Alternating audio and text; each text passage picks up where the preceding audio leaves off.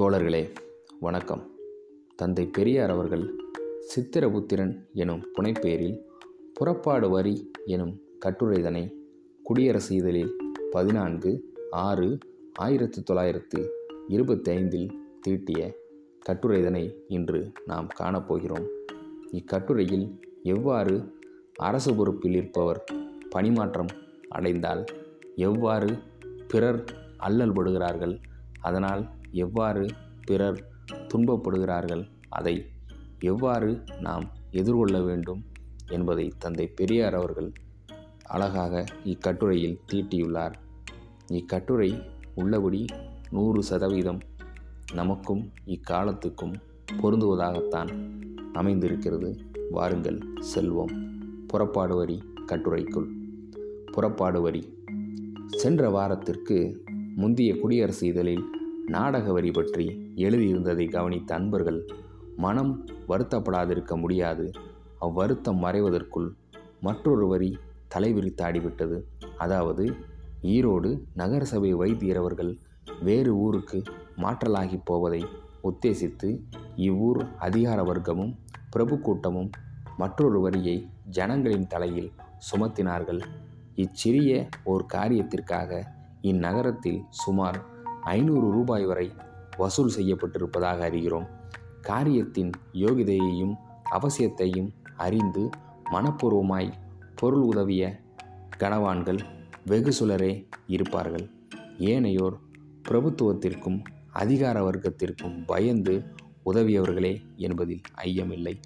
நாடக வரி வசூலான காலத்தில் நாமும் நாடகத்திற்கு சென்றிருந்தோம்.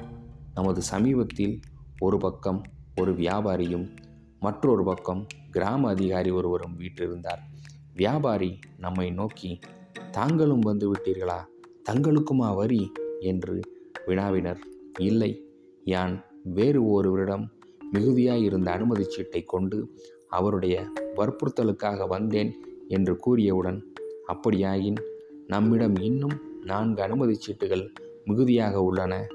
ஆறு அனுமதி சீட்டுகளை நமது தலையில் கட்டி அறுபது ரூபாய் வாங்கிவிட்டார்கள் என்று கூறி அவற்றையும் கொடுத்து தங்கள் நண்பர்கள் யாரேனும் வெளியில் இருப்பின் வரும்படி சொல்லுங்கள் என கூறினார்.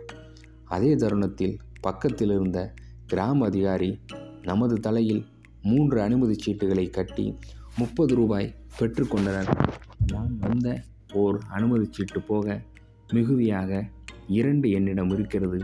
இவற்றையும் எடுத்துக்கொண்டு தங்கள் நண்பர்கள் இருப்பார்களாயின் வரும்படி சொல்லுங்கள் என்றார்.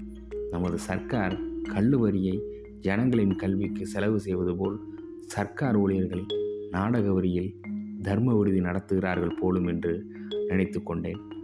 நிற்க அதை போலவே நமது ஊர் வைத்தியர் அவர்களின் பிரிவு உபச்சாரத்திற்காக நடந்த கொண்டாட்டத்திற்கு யாம் சென்றிருந்த காலையில் உங்களுக்கு என்ன வரி? உங்களுக்கு என்ன வரி? என ஒருவருக்கொருவர் கேட்டுக்கொண்டார்கள்.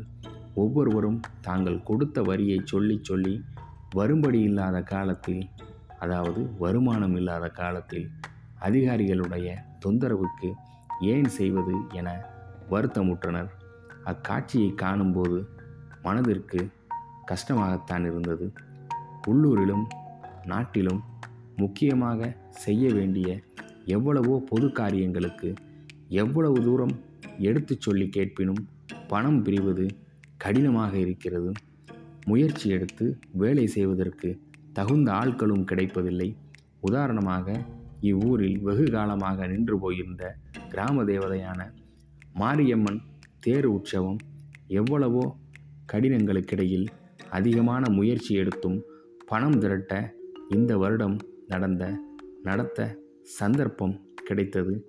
அதை நடத்துவதற்கு செலவுக்காக பணம் திரட்டப் போனவர்களுக்கு அதிகாரமும் செல்வாக்கும் இல்லாத காரணத்தால் சரியானபடி பணம் திரட்ட முடியாமல் போயிற்று.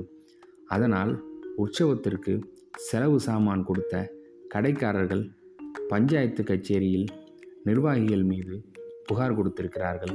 இதை நினைக்கும்போது நமது ஜன சமூகத்தின் நிலை பற்றி நாம் வெட்கப்படாமல் இருக்க முடியவில்லை. நமது மக்களுக்கு தங்களது மனசாட்சிப்படி நடப்பதற்கு தைரியமும் தகுதியறிந்து செலவு செய்யும் மனமும் அதிகாரிகளுக்கு மற்றும் பிரபுக்களுக்கும் பொதுமக்களின் மனதை புண்படுத்தாமலும் நிர்பந்தப்படுத்தாமலும் தங்கள் அதிகாரத்தை இம்மாதிரி துர்வீனமாக படுத்தாமலும் இருக்கக்கூடிய அறிவும் கடவுளால் என்று கொடுக்கப்படுகிறதோ அன்றுதான் நமது நாடு சுதந்திரமுடையது என சொல்லி திணையளவும் பின்வாங்க மாட்டோம். நன்றி